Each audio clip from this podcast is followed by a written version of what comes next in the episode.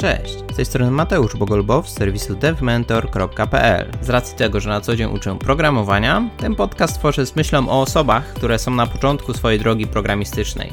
Startujesz w branży IT? Zasubskrybuj ten podcast, aby nie ominął Cię żaden odcinek. Zaczynamy!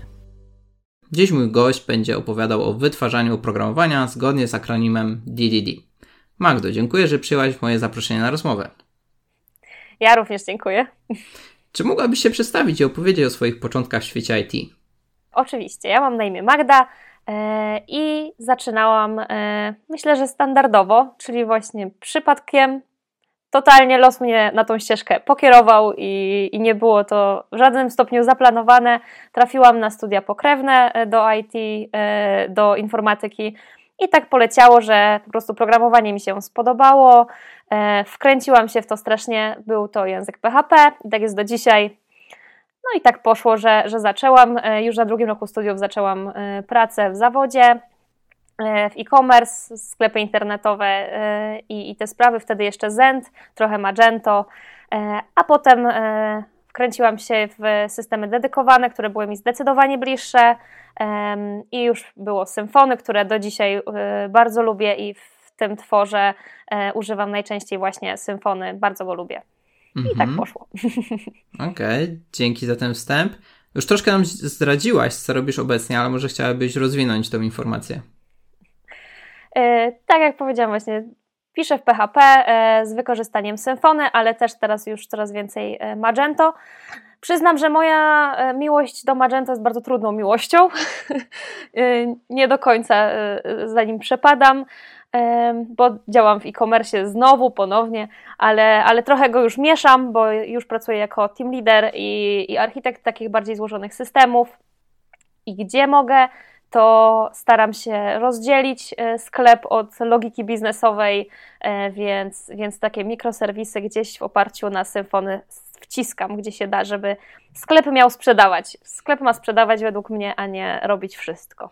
To może bym Cię jeszcze dopytał o sformułowanie mikroserwisy, tak? Może byś nam rozwinęła, co to jest? To są takie małe aplikacje, które mają po prostu e, za wąską odpowiedzialność za pewną e, część systemu. Czyli na przykład, tak jak wspomniałam, jak e, robimy na przykład sklep internetowy, a oprócz tego mamy mamy w tym sklepie na przykład, nie wiem, projektować koszul, nadruki na koszulkach, bo sprzedajemy w tym sklepie koszulki, to sklep, czyli aplikacja sklepu ma sprzedać tą koszulkę, ale niekoniecznie już musi zawierać oprogramowanie, które jest odpowiedzialne za projektowanie tej koszulki.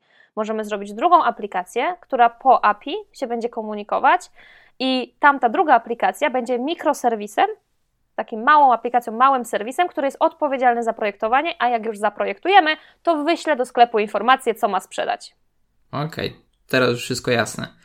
Zadałem Ci jeszcze pytanie odnośnie Magento, bo ostatnio widziałem, że jakieś problemy z bezpieczeństwem mają. Czy to potwierdzisz, czy nie? Bo widziałem, że tak jakoś coś ostatnio popularny ten temat w internetach.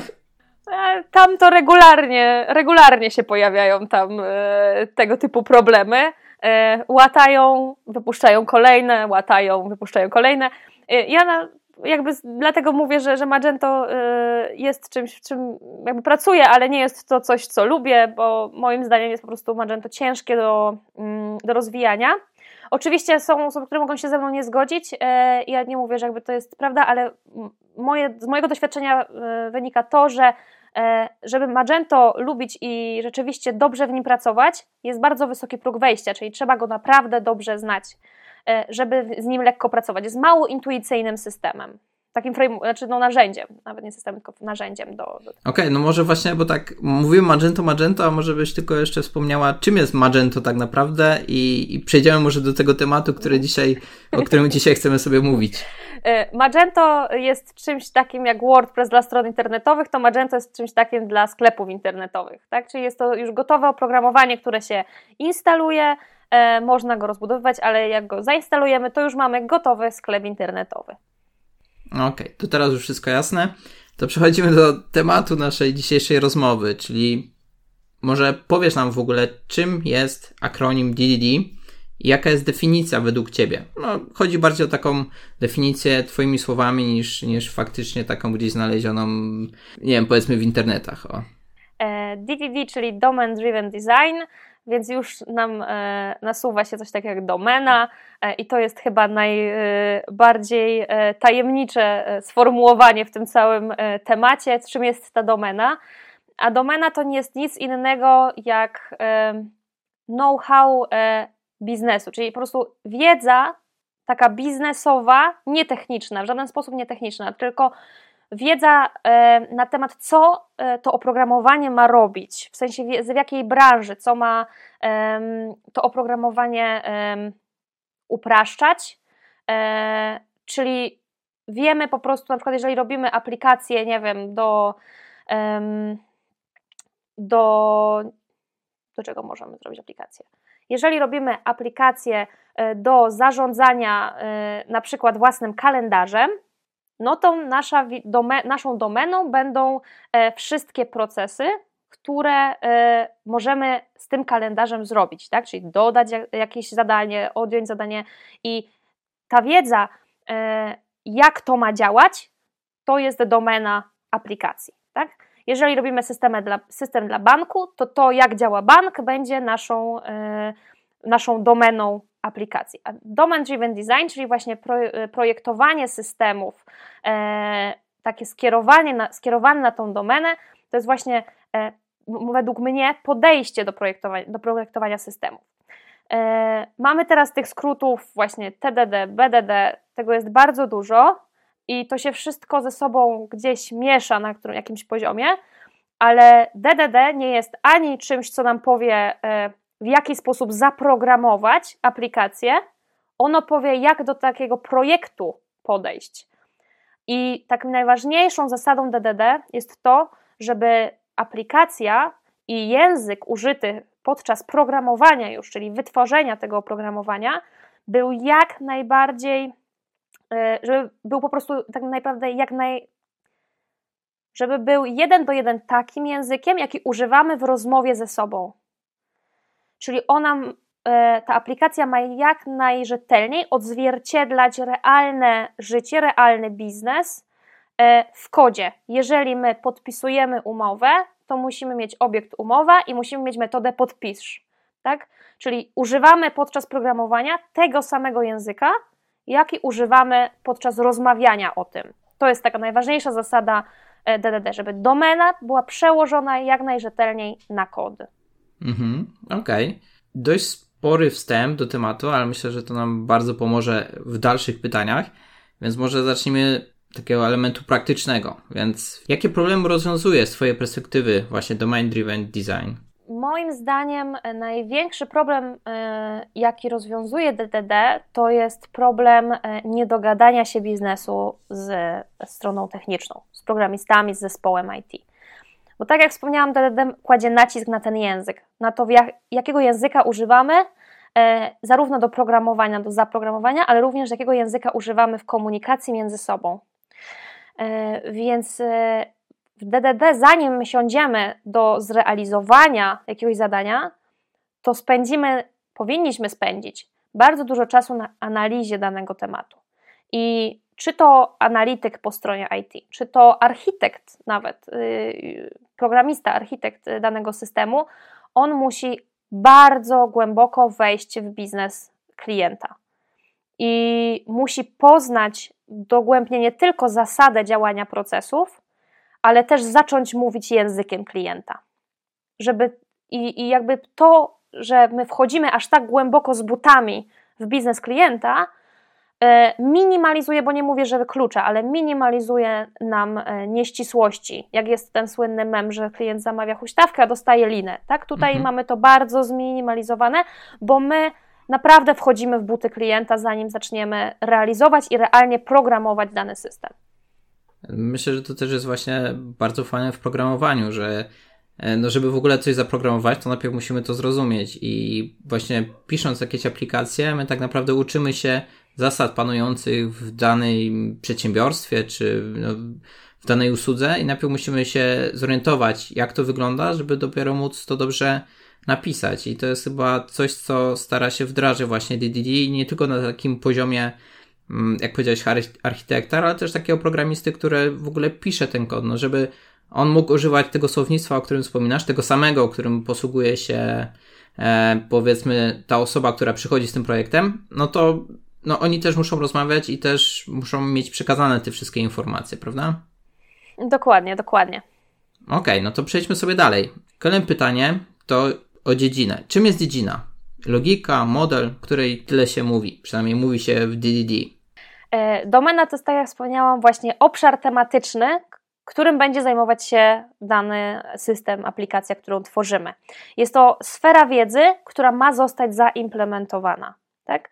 Czyli czy to jest cały biznes klienta, czy to jest wycinek po prostu biznesu klienta, który ma rozwiązywać aplikacja, to jest po prostu właśnie sfera, obszar wiedzy, którą my musimy poznać jako, e, jako programiści, jako osoby, które będziemy to tworzyć, bo tak jak wspomniałeś, właśnie my musimy to poznać, żeby to dobrze zaprogramować, ale też e, klient musi jakby nas dopuścić do tego i nam to jak najrzetelniej e, przedstawić. Też po to, żeby może z naszej strony, żeby wyszły jakieś propozycje po prostu do optymalizacji, do automatyzacji pewnych, e, pewnych działań. I tą domenę później przekładamy właśnie na, e, na model, bo w DDD zaczynamy od poznania dziedziny, od jakby umówienia się, znaczy poznania języka klienta, żeby zacząć się nim posługiwać. To jest taki pierwszy krok. Potem, jak już znamy język, znamy dziedzinę, czyli znamy tą sferę, tą, ten obszar tematyczny, e, musimy go zamodelować. I to dalej jest DDD, czyli my teraz e, używając pewnych narzędzi, które DDD nam dostarcza, pewnych elementów, takich klocków do ułożenia tego modelu, my musimy zamodelować ten system. Używamy tych klocków, modelujemy ten system i jak już mamy model dziedziny, to dopiero bierzemy się za implementację, gdzie DDD też nam pewne y, zasady dostarcza do tego, jak już ten system implementować. Tak więc to DDD, jak widzimy, ono nie tyka tak naprawdę każdego elementu, każdego kroku wytwarzania oprogramowania. Mhm, okej, okay, to już troszkę wspomniałaś o tym kliencie, to może teraz zapytajmy właśnie, kim jest w ogóle ekspert dziedziny, jaki pełną, pełni rolę i kim on jest tak naprawdę? Ekspert dziedziny y, to jest osoba po stronie właśnie klienta, która y, ma tą wiedzę przekazać zespołowi IT. I to y, też zahaczając o trochę metodyki wytwarzania oprogramowania, możemy jakby powiedzieć śmiało, że ekspert dziedziny jest członkiem zespołu IT, zespołu, który wytwarza oprogramowanie. Także bierzemy sobie pracownika od klienta czy danego klienta i mówimy, ty jesteś członkiem naszego zespołu i my ściśle ze sobą pracujemy. I ekspert dziedziny właśnie ma za, za zadanie usiąść czy to z analitykiem po stronie, czy właśnie z architektem i na tyle ściśle współpracować, żeby to oprogramowanie zrobiło to, co, y, co ma robić. A jeśli ekspert dziedziny nie zna odpowiedzi na dane pytanie, no to musi, jakby jego odpowiedzialnością jest to, żeby pójść do danej osoby i dowiedzieć się, jaka ta odpowiedź jest. Okej, okay. zastanawiałem się właśnie, czy zdarza się taka sytuacja, że jest klient, który wie, co chce zrobić, ale nie do końca wie, jak to działa i czy mm, powiedzmy firma programistyczna, która chce działać w formie DDD, szuka takiego specjalisty, który zna się na tym temacie, czy to jest, to jest temat klienta i to on ma znaleźć taką osobę, która wszystko wytłumaczy? Wiesz co, wydaje, jeżeli to jest tak, że na przykład przychodzi ktoś i chce zrobić aplikację, która jakby nie ma pomagać jemu, tylko to jest coś totalnie nowego, to rzeczywiście wtedy ekspert dziedziny jest odpowiedzialny za to, czyli w tym przypadku na przykład klient, żeby się dowiedzieć, e, jak e, to ma działać. Oczywiście e, my po stronie IT, czy to właśnie analityk, czy to product owner, mnie nazywany, ma, mają wspierać tego klienta, czyli tego eksperta, jeżeli nie zna odpowiedzi, to możemy też oczywiście pomagać sobie wzajemnie. Bo tak mówię, to jest członek zespołu, więc wszyscy gramy do jednej bramki. Ale my nie podejmujemy decyzji My możemy podpowiadać, możemy pomagać, możemy wyszukiwać informacje, podpowiadać możliwości, pokazywać narzędzia, możliwości, ale to ekspert dziedziny ma raz, że podejmować decyzje, jak to, jak to ma być realnie zrobione, rozwiązywać y, wszelkie nieścisłości i dostarczać nam informacji. Więc najlepiej, jeżeli by to ten ekspert nam powiedział, co, co on chce, albo przynajmniej nakreślił, co on chce, a jeżeli już wchodzimy głębiej i wtedy nie ma odpowiedzi na pytania, no to już możemy się wspierać tutaj wzajemnie z obu stron. Mhm. Okej, okay. już troszkę też wspomniałaś o tym temacie, ale go chyba nie nazwałaś, więc to jest chyba odpowiedni moment, żeby to zrobić. Jaka istnieje relacja między DDD oraz programowaniem zwinnym? W ogóle może zaczęłabyś powiedzieć, czym jest w ogóle Agile? E, Agile to jest właśnie metodyka wytwarzania oprogramowania. Tutaj się ją najczęściej e, zestawia z waterfallem, tak? Czyli mamy totalnie dwie opozycyjne e, metodyki, gdzie waterfall mówi dowiedz się wszystkiego na starcie, zrób pełną dokumentację na starcie, potem siądź, zaprogramuj to wszystko i za 3-6 miesięcy przyjdź i oddaj to, co ustaliłeś, tak? Mhm, czyli tam może tak, może bym Ci tak przerwał i jeszcze dopowiedzielibyśmy, że właśnie tym, z tym wodospadem, to wygląda w ten sposób, że wszystko po kolei, czyli jak gdyby jedna część, projektowanie, potem, nie wiem, wdrażanie i tak dalej, i tak dalej. I to, jeżeli gdzieś na jakimś etapie, na przykład projektowania, byśmy popełnili błąd, no to zaczynają nam się już schody, po prostu, no już coś nam nie działa i trzeba w ogóle kombinować, co z tym zrobić. A jakby podejście zwinne wygląda troszkę inaczej, tak? I Dokładnie, także właśnie w Waterfall mamy to, że nie mamy powrotu, tak? Musimy się dowiedzieć wszystkiego i idziemy krok po kroku i, i nie wracamy y, jakby do klienta. E, tutaj e, w Agile'u mamy e, o tyle, że cały ten projekt dzielimy na małe kroczki, na sprinty i my określamy sobie pracę tylko na najbliższe, nie wiem, zależy jak ustalimy, jaka jest długość sprintu, tak? Czyli czy to jest dwa tygodnie, czy to jest tydzień i my jakby wiemy, jaki jest cel końcowy, co my chcemy osiągnąć na końcu projektu, ale jakby co, y, co aktualnie realizujemy, to bierzemy tylko w perspektywie na przykład właśnie jednego sprintu, czy na przykład dwóch tygodni. I doszczegóławiamy tylko tą pracę, która czeka nas y, za chwilę, tak? Czyli albo która czeka nas za dwa tygodnie, albo którą realizujemy teraz i to to doszczegóławiamy i tylko pracujemy na tych krótkich odcinkach. To nam pomaga w tym, że właśnie nie musimy e, od razu myśleć o całym systemie. Jak coś nam wyjdzie w trakcie, to już nie możemy, nie mamy jakby za bardzo jak wrócić, ciężej jest coś zmienić, tylko pracujemy i doszczegóławiamy po prostu krok po kroku e, to, co realizujemy. I ta metodyka zwinna, czyli właśnie e, ten agile tak naprawdę wspiera DDD bo DDD to jest podejście do projektu, tak jak wspomniałam, a Agile jest metodyką wytwarzania. Czyli my teraz DDD nam powiedziało, dobra, e, masz, e, poznałeś język, poznałeś dziedzinę, teraz zamodelowałeś cały system, tak? Już masz model taki na klockach. Co ważne, model nie muszą tworzyć osoby techniczne, bo tego nie powiedziałam wcześniej. Nawet bardzo rzadko tworzą osoby techniczne. Po to jest to modelowanie, żeby właśnie e, osoby od strony klienta i na przykład analitycy, czy w ogóle osoby, które mają wiedzę na temat dziedziny, zamodelowały tą dziedzinę, ale to nie jest jeszcze, że w ogóle e, programowanie, tak? My tu nie mówimy o obiektach, nie mówimy tu o klasach, my mówimy o modelu. Mhm, to może właśnie dopowiedzmy, co to jest model, bo tak może nie wszyscy będą kojarzyć. Czyli model po prostu to jest jak gdyby jakaś wizualizacja tego, co chcemy osiągnąć. Może byś rozwinęła?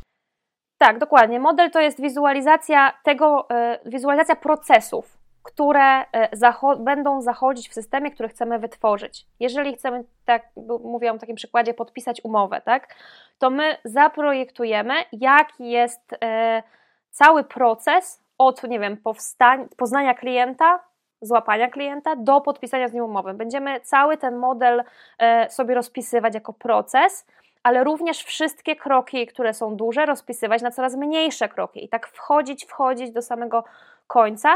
E, I e, ten, to modelowanie też ma pewne swoje zasady. Tak? To nie jest takie modelowanie na zasadzie klocków, jakbyśmy to robili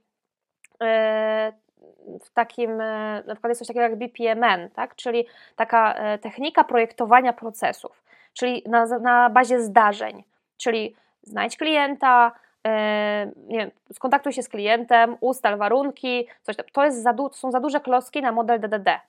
Model DDD określa takie rzeczy jak czym jest umowa, czym jest podpis, kto podpisuje, jakie, rela, jakie relacje wchodzą ze sobą już te no obiekty to się bardzo już technicznie kojarzą, ale takie obiekty bardziej chodzi o obiekty w modelu niż obiekty w sensie obiekty programistyczne, tak?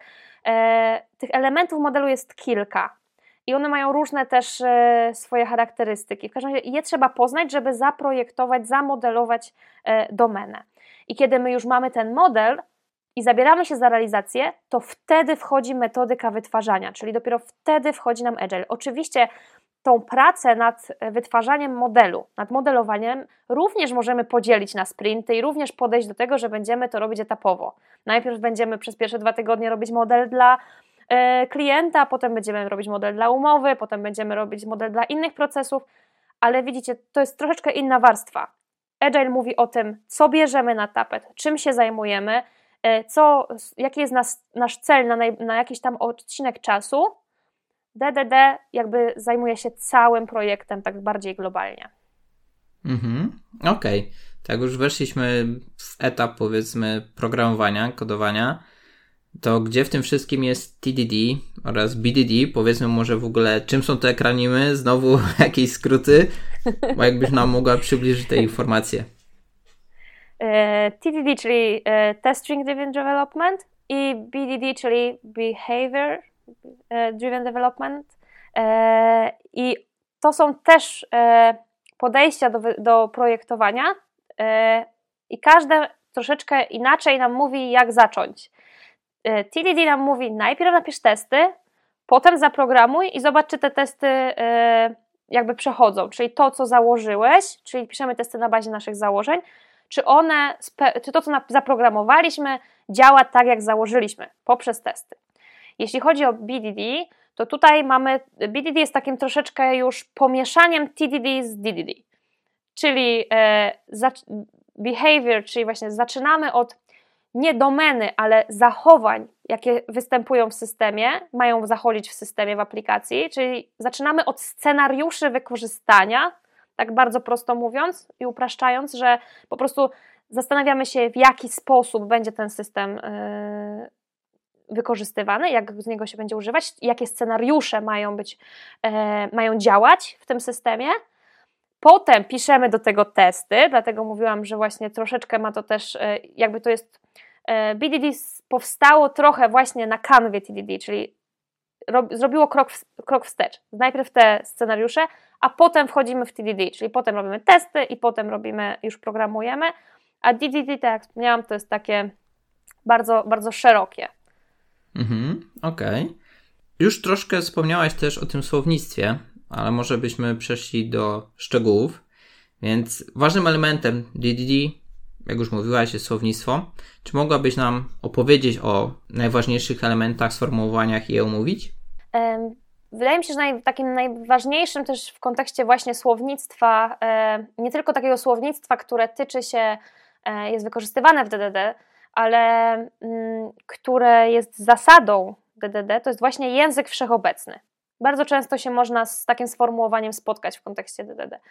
E, język wszechobecny to jest właśnie to, o czym mówiliśmy wcześniej, czyli to jest to, że my umawiamy się na jakiś język, którego używamy w kontekście projektu, a nawet nie tyle umawiamy się, co on właśnie wynika z domeny klienta, wynika z tego, jak, jak, jakich pojęć używa się w biznesie, który y, rozwiązujemy tym danym systemem. Więc ten język wszechobecny to jest właśnie język używany w projekcie, zarówno na e, warstwie technicznej, czyli w naszych kodzie, jak i w tej komunikacji, którą, e, którą używamy. E, jeśli chodzi o sam model już dziedziny, to tutaj mamy takie te właśnie małe klocki, których używamy do modelowania, czyli encje, value objecty to są takie dwa bardzo bazowe klocki, takie podstawowe, encje, czyli to są takie obiekty w naszym systemie, które mają tożsamość. Mają tożsamość, czyli e, w takim totalnym uproszczeniu mają swoje ID. Tak? My śledzimy, jak one po tym systemie płyną. Czyli mamy na przykład użytkownika, użytkownik będzie naszą, e, naszym, naszą encją, umowa konkretna będzie naszą encją, a z drugiej strony mamy value objecty. Value obiekty, y, czyli znowu takie obiekty, które nie mają tożsamości, czyli na przykład adres klienta, czyli naszą ulicę, kod pocztowy, numer domu, sklejamy w jeden obiekt, który jest value obiektem i my taki adres po prostu dopinamy do encji klient, do obiektu klient i my nie musimy wiedzieć, y, czy jakby nie nadajemy mu ID, tak? To jest po prostu nasz, y, nasz jakiś obiekt w systemie. Ale ten adres w zależności od kontekstu może być encją. Bo weźmy pod uwagę, że na przykład taki adres dla firmy, e, która dostarcza do, do domów, na przykład dopina prąd, tak? Robimy system dla elektrowni i elektrownia sobie śledzi, pod jaki adres e, już e, zrobiła przyłącze. No to dla nich dany adres będzie encją, no bo jeżeli to jest blok i mieszka w nim pięć rodzin, to jak pierwsza rodzina zamówi to, to przyłącze i oni je zrobią, a przyjdzie druga rodzina i powie, my też chcemy ten, e, my też chcemy prąd, no to oni stwierdzą, e, oni będą w stanie sprawdzić, że taki adres już mają, bo mają go na przykład zapisanego jak gdziekolwiek utrwalonego. Unikam używania zapisanego w bazie danych, e, dlaczego to zaraz powiem. Więc jakby w takim kontekście adres będzie encją ale w kontekście naszego klienta, który podpisuje umowę, to są już tylko jakieś zbiór cech, którego my nie będziemy śledzić, więc tu już jest objectem. I to właśnie w DDD jest w pewnym stopniu trudne, że my musimy patrzeć na elementy w różnych kontekstach i my te konteksty właśnie wydzielamy. I zarówno w modelu, jak i potem będziemy takie konteksty wydzielać w kodzie. Kolejnymi takimi elementami, które są e, dość ważne e, w modelowaniu, to jest na przykład agregat. Agregat to jest coś, co ze sobą spina encję, Czyli na przykład to jest coś podobnego jak mamy e, w dziedziczeniu, tak? Mamy jakiś agregat, e, że mamy, nie wiem, na przykład wszystkich klientów, a jeszcze z klientów robimy dzieci i dorosłych, tak? I na przykład no, coś jak e, dziedziczenie, ale żebyście też sobie tego nie, nie stawiali znaku równości w tym. Po prostu to jest coś, co agreguje różne obiekty ze sobą, niekoniecznie aż tak powiązane. I ważnym jest też agregat root, to jest takie podejście, yy, znaczy nie podejście, to jest taki element, taki typ agregatów DDD, który jakby, yy, jakby to powiedzieć, zamyka wszystkie te swoje elementy wewnątrz w taki sposób, że my nie jesteśmy w stanie się dostać do tych elementów w środku bez yy, jakby skomunikowania się z tym agregatem. Jakby mamy zamknięte pudełko. Agregat root jest taki, że to jest takie pudełko na obiekty, gdzie my mamy tylko jedną dziurę w tym pudełku. Jeżeli coś chcemy z tego pudełka wyciągnąć, to my możemy tylko przez tą jedną wejście sobie jakieś dane z tego wyciągnąć. A zwykły agregat to jest po prostu pudełko, które jest otwarte i możemy sobie dowolnie wybierać z niego jakieś rzeczy. Tak więc mamy dwa typy agregatów. E, no i oprócz tego są jeszcze takie standardowe jakieś wykorzystania wzorców projektowych, y, ale to są też elementy modelu, czyli fabryki, repozytoria, moduły, usługi i to są już takie bardziej nie e, klocki statyczne, czyli nie takie klocki, tylko już jakieś procesy w pewnym sensie prze, przekładamy na usługi, przekładamy na fabryki, na, na repozytoria itd. To są takie, wydaje mi się, najbardziej podstawowe e, sformułowania, elementy modelu, które warto w kontekście DDD znać. Mhm. A jeszcze wspomniałeś o tej bazie danych, dlaczego o niej mhm. nie chciałaś wspominać? E, a no tak, e, DDD e, jakby kończy się na etapie kodu. W DDD mówi, że powinniśmy warstwę storage'u, czyli warstwę właśnie um, utrwalania danych, totalnie e, oddzielić. Dlatego właśnie powiedziałam, że nie chcę powiedzieć, że zapisane w bazie, bazie danych, bo w DDD, czy my to, używając DDD w projekcie, czy my to zapiszemy w plikach, czy my to zapiszemy w bazie danych, czy my to zapiszemy, no nie wiem, gdziekolwiek, to DDD już to nie obchodzi. DDD się kończy na, po, na poziomie utrwalenia. Tak mamy na przykład klasę, ja pamiętam, że zawsze mnie to na początku, jak zaczynałam z DDD, troszkę śmieszyło, e, że mamy e, repozytorium, które, repozytorium jako klasę w kontekście obiektów domenowych w systemie, ale mamy repozytorium na przykład w Symfony, które odpowiada stricte za zapisanie. I co jest śmieszne, mamy dwa repozytoria, które utrwalają dane, przy czym jedno jest domenowe, Czyli mamy klasę repozytorium domenowe, które ma metodę persist i jego tyle obchodzi. Ono mówi persist, koniec. I na tym się domena kończy, ale to persist wysyła informacje najlepiej z wykorzystaniem interfejsu do repozytorium na przykład Symfony, które już robi save do bazy danych na przykład. Yy, I to jest to właśnie sztywne takie oddzielenie domeny od warstwy od warstwy storage'u. I to też warto sobie zrozumieć w kontekście DDD. Czy my używamy DDD w połączeniu z czystym językiem, czy to Java, czy PHP, czy czymkolwiek, czy my używamy DDD w kontekście z, z frameworkiem, na przykład z Symfony, to to nie ma znaczenia, dlatego że my DDD kończymy na poziomie kodu. A jak my już sobie rozwiązujemy znowu tą warstwę techniczną zapisu danych, czy wysłania maila, w DDD skończy się, e, obiekty DDD skończą się na, na e, poziomie wyślij. A jak my to technicznie wyślemy? Czy my użyjemy, nie wiem, w kontekście symfony bundla, czy my to, nie wiem, napiszemy e, coś swojego, czy jakkolwiek, to DDD już to nie obchodzi. My mamy model domeny, który przekładamy na obiekty i tu jest koniec. Warstwa techniczna jest wydzielona i powinna być wydzielona najlepiej za interfejsami, i wtedy, czy my y, z czasem w projekcie będziemy chcieli zmienić na przykład nie wiem, z MySQL na Postgresa, to to nie powinno być dla nas żadnym problemem, bo my zmieniamy warstwę techniczną, a nie ruszamy już domeny. Ta domena jest wydzielona. Mhm. I to też ma być powiedzmy przewaga podejścia DDD, tak? Gdzie my rozdzielamy tak. sobie te najważniejsze rzeczy, yy, znaczy oddzielamy je od swojego kodu i to pozwala nam tworzyć to oprogramowanie bardziej elastyczne. Przynajmniej taki jest zamysł. Tak, tak, tak, dokładnie, dokładnie. Że my tą, tą domenę, czyli to nasz biznes, wydzielamy całkowicie od technologii czy od narzędzi, jakich używamy. Oddzielamy je całkowicie. I potem możemy narzędzia wymieniać, a biznes nam zostaje. Mhm. Mm, a jakie miałybyś rady dla osób, które chcą wytwarzać oprogramowanie zgodnie z duchem DDD? Myślę, że przede wszystkim uzbroić się w cierpliwość, bo e, DDD nie jest takim czymś oczywistym, nie ma tak, znaczy ma zasady spisane, ale to, jest bar, to są bardzo umowne rzeczy, które mm, jakby generują sporo dyskusji i też fajnie właśnie jak jest ktoś na przykład w zespole, czy znamy kogoś, jak chcemy zacząć projekt DDD, znamy kogoś, kto z tym realnie pracował, to on wtedy nas naprowadzi, pomoże nam, skonsultuje. To, to wtedy jest idealne rozwiązanie, żeby znaleźć sobie kogoś takiego, kto wie, jak to po prostu działa, bo ciężko jest, naprawdę ciężko jest samemu zacząć tak bez praktyki. E, ja też zawsze mówię, że jeżeli w danym projekcie, e, dany projekt chcemy realizować z duchem DDD, to fajnie, żeby zespół był z tego DDD przeszkolony i żeby jakiś konsultant, taki facilitator, jak to mówi Agile, gdzieś był, taki techniczny, który to nam e, po prostu pomoże nam to, to wdrożyć, bo to nie jest taka, takie proste.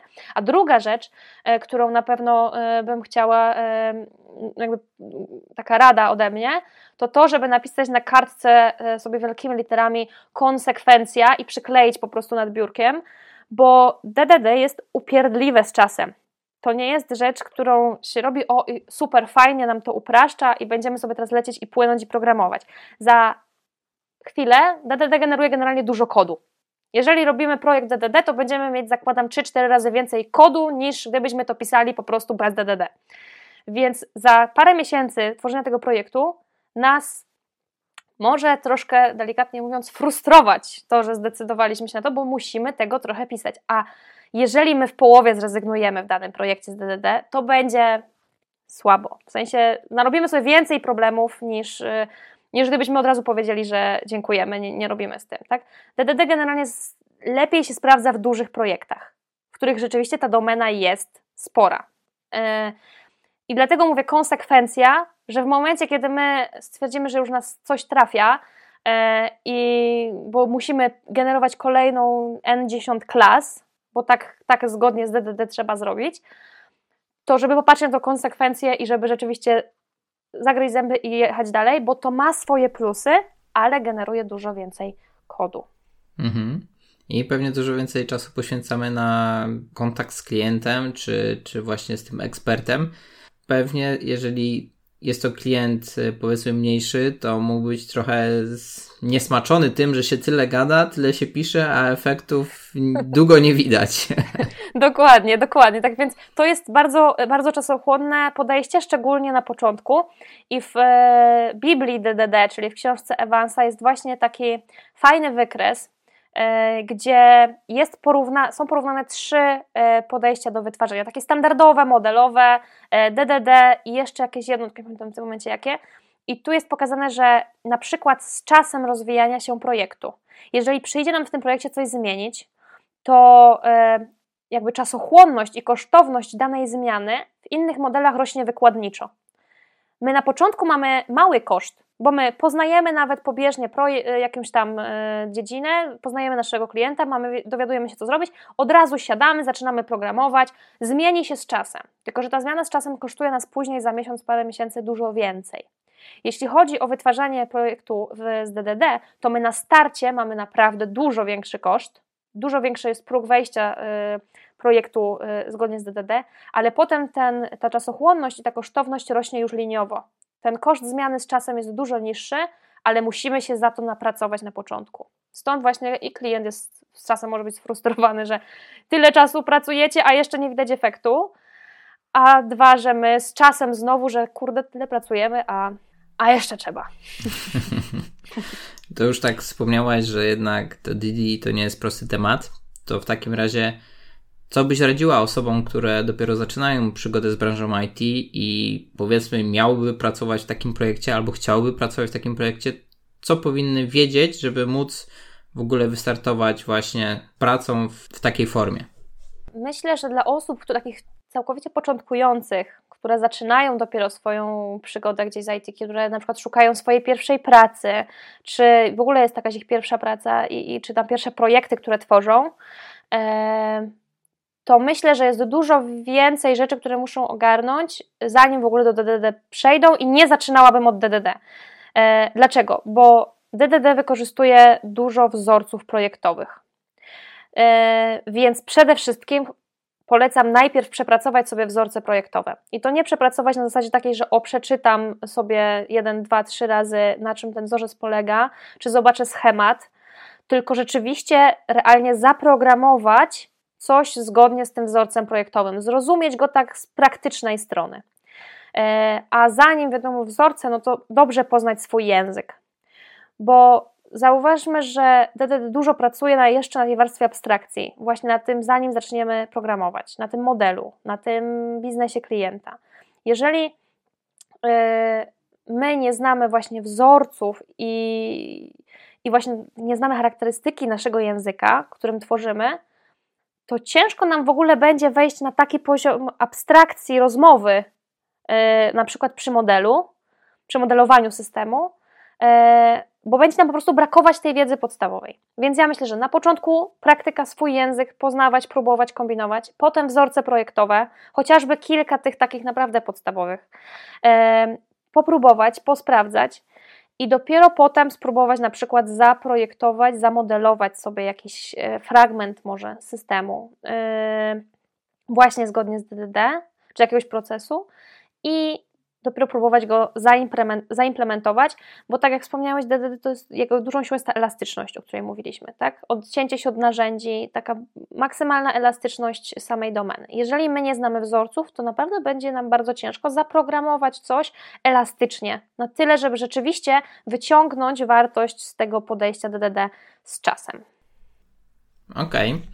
To dużo pracy przed, przed takimi osobami, które, które planują zaznajomić się z DDD ale myślę, że, że warto. Jak najbardziej, bardzo, bardzo. To może przeszlibyśmy właśnie do Twoich doświadczeń pozytywnych i negatywnych związanych właśnie z DDD? Czy mogłabyś nam coś zdradzić? Ja zaczęłam pracować, ja zostałam w ogóle rzucona na bardzo głęboką wodę, jak zaczęłam e, DDD pracować.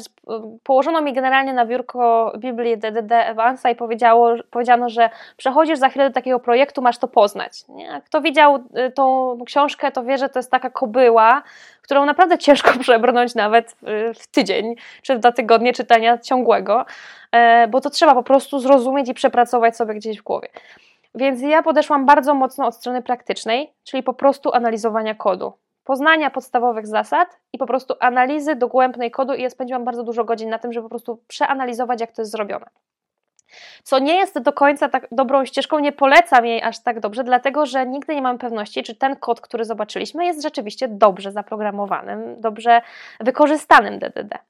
E, I mi rzeczywiście zajęło sporo czasu to, żeby zobaczyć, że on jest dobrze, zaprogramow- znaczy dobrze zaprojektowanym i zaprogramowanym DDD, ale w niektórych momentach ktoś właśnie nie spojrzał na tą kartkę pod tytułem konsekwencja, poszedł na łatwiznę i dużo stracił, i potem trzeba było to przepisywać i, i zmieniać.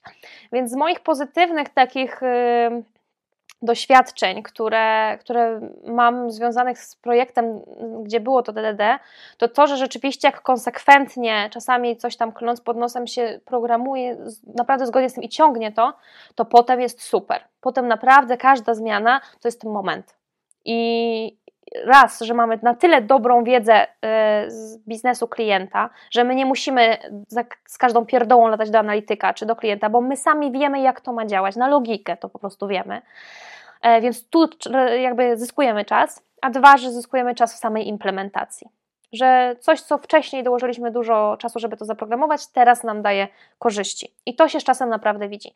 Jeśli chodzi o negatywne, to e, moim zdaniem najgorszym, co można zrobić, to jest pomieszanie w projekcie kilku podejść. Ja miałam taki, rzeczywiście takie doświadczenie, że w jednym projekcie połowa systemu była napisana bez, bez DD, druga połowa w DDD. Więc komunikacja tych dwóch części systemu i w ogóle mapowanie danych, żeby one między sobą były w stanie w ogóle rozmawiać, to była katorga. Więc jeśli decydujemy się na podejście DDD, to wszyscy w projekcie musimy zdecydować się świadomie na to podejście, wiedzieć, jakie są tego konsekwencje i rzeczywiście pisać cały projekt w tym podejściu, nie mieszać, bo to pomieszanie to raz, że nam zajedzie wydajność, dwa, że y, po prostu my się zajedziemy ilością pracy dodatkowej, niepotrzebnej, którą trzeba realizować. A co śmieszne z takich ciekawostek, jakbyś y, się postawiło dwie, dwóch programistów piszących w DDD obok siebie i posłuchało, jak oni ze sobą rozmawiają o domenie i o tym projektowaniu, to naprawdę osoba z boku stwierdzi, że to są chyba jacyś filozofowie generalnie i rozmawiamy o, rozmawiają o jakimś po prostu egzystencji, no bo rozmawiamy o tożsamościach, o o tożsamości, o, o tym, o wymianie gdzieś, no to po prostu jest naprawdę czasami komiczne, jak rzeczywiście stawia się osoby laików obok osób y, mówiących o domenie, no to myślą, no to rozmawiamy rzeczywiście o ludzkim istnieniu i, i tych sprawach, no bo to jest taki poziom rzeczywiście abstrakcji, dyskusji, zanim się w ogóle siądzie do, y, do projekt, programowania. I jeszcze jedna ważna rzecz, która mi przychodzi, ogromna zaleta DDD, to jest bezpieczeństwo przepływu danych w kodzie, w obiektach, w ogóle w systemie. Naprawdę e, tutaj DDD nam daje bardzo ważne takie wskazówki o hermetyzacji, w ogóle hermetyzacja jest ważna, czyli takie właśnie przemyślenie naprawdę na poziomie klasy, do których elementów my chcemy mieć dostęp z zewnątrz, do których nie. I znowu, raz, że wchodzimy na poziom filozoficznych rozważań, a dwa, że, yy, że rzeczywiście my to musimy przemyśleć, żeby to miało ręce i nogi, i przez to potem naprawdę jest dużo e, bezpieczniejszy system, a dwa, my jesteśmy świadomi i widzimy dokładnie jednym rzutem oka, czy yy, jak te dane po prostu płyną w systemie. To od razu, jak tak mówiłaś o, o, tym filozofowaniu i rozmowach, to taka uwaga, jak będziecie jechać komunikacją miejską, to wystarczy, że będziecie mówić o programowaniu, to już się dziwnie na was patrzą, a jak będziecie mówić o DDD, to już w ogóle zwątpią w was. tak. Dokładnie. Okej, okay, no to wróćmy sobie do, do tematu, który pewnie już dwa razy chyba już opowiadałaś, bo chodzi mi tu o książkę i ciekawy jestem, czy to jest ta książka, którą będziesz chciała polecić ludziom, którzy chcą się zaznajomić z sama ten DDD, czy będzie to coś innego? Bo już wspomniałeś dwa razy o tej samej książce. Tak, tak. Y, na pewno jest to totalne kompendium wiedzy i moim zdaniem mm, pozycja totalnie must have, jeśli chodzi o DDD, czyli właśnie Eric Evans, y, Domain Driven Design, zapanuj nad, y, nad złożonym systemem. I to jest taka książka, od której każdy powinien zacząć. To też nie jest tak, że tą książkę trzeba przeczytać od deski do deski. Tam jest poruszone tak wiele aspektów na wielu poziomach danego systemu, że ja polecam ją po prostu sięgać po nią w momentach, kiedy my potrzebujemy danej wiedzy. Czyli przejść sobie przez ten etap podstawowy, który musimy poznać, a potem wchodzić w rzeczy głębsze, bo może być dla nas to po prostu bardzo ciężkie do przyswojenia i do tej, do tej książki się wraca.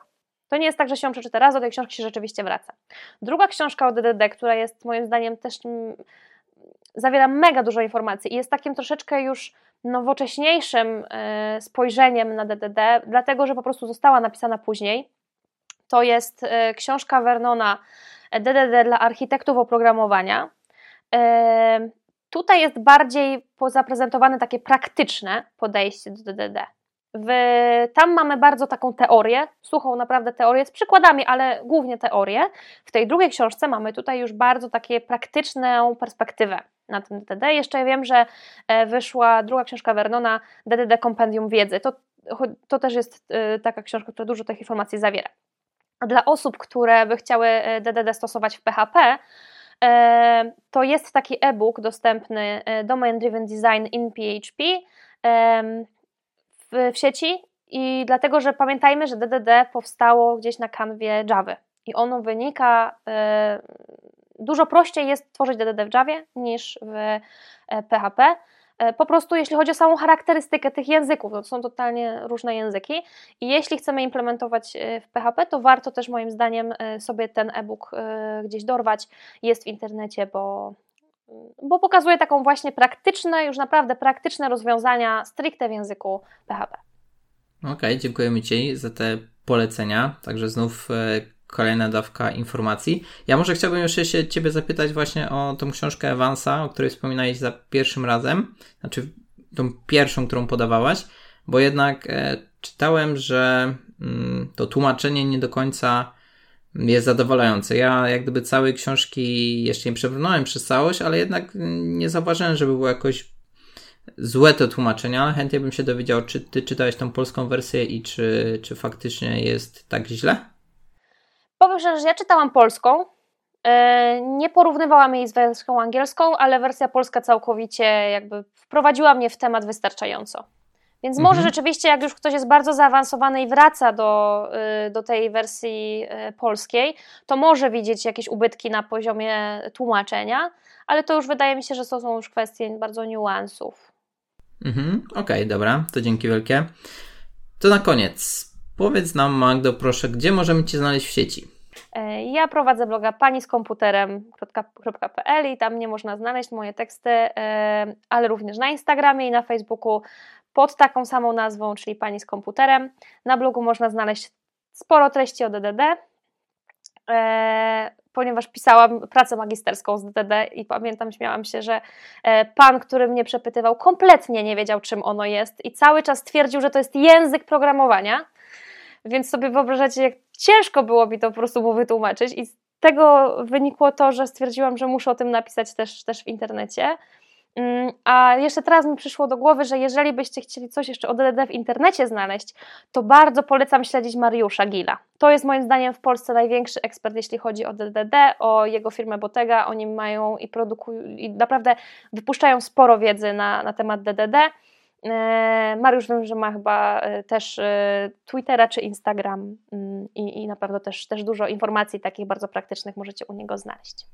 Okej, okay, to dziękujemy za te informacje. Myślę, że jeżeli nasi słuchacze będą mieli jakieś pytania, to też mogą wrzucić je w komentarzu. Będziemy starać się odpowiedzieć. Może też się pojawi Mariusz i tutaj nam też skomentuje i coś wyjaśni. E, a ja chciałbym Ci podziękować za tą naszą dzisiejszą rozmowę. Spora dawka informacji. Mam nadzieję, że się jeszcze będziemy mogli usłyszeć. Może niekoniecznie o DDD, ale może coś innego. Także dziękuję i mam nadzieję, że się usłyszymy za niedługo. Ja też Ci bardzo dziękuję, było mi bardzo miło.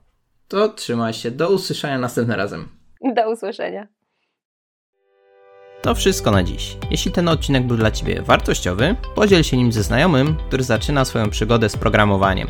Zapraszam Cię również do oceny podcastu oraz tego odcinka przez lajki, opinie i recenzje. Do usłyszenia. Cześć!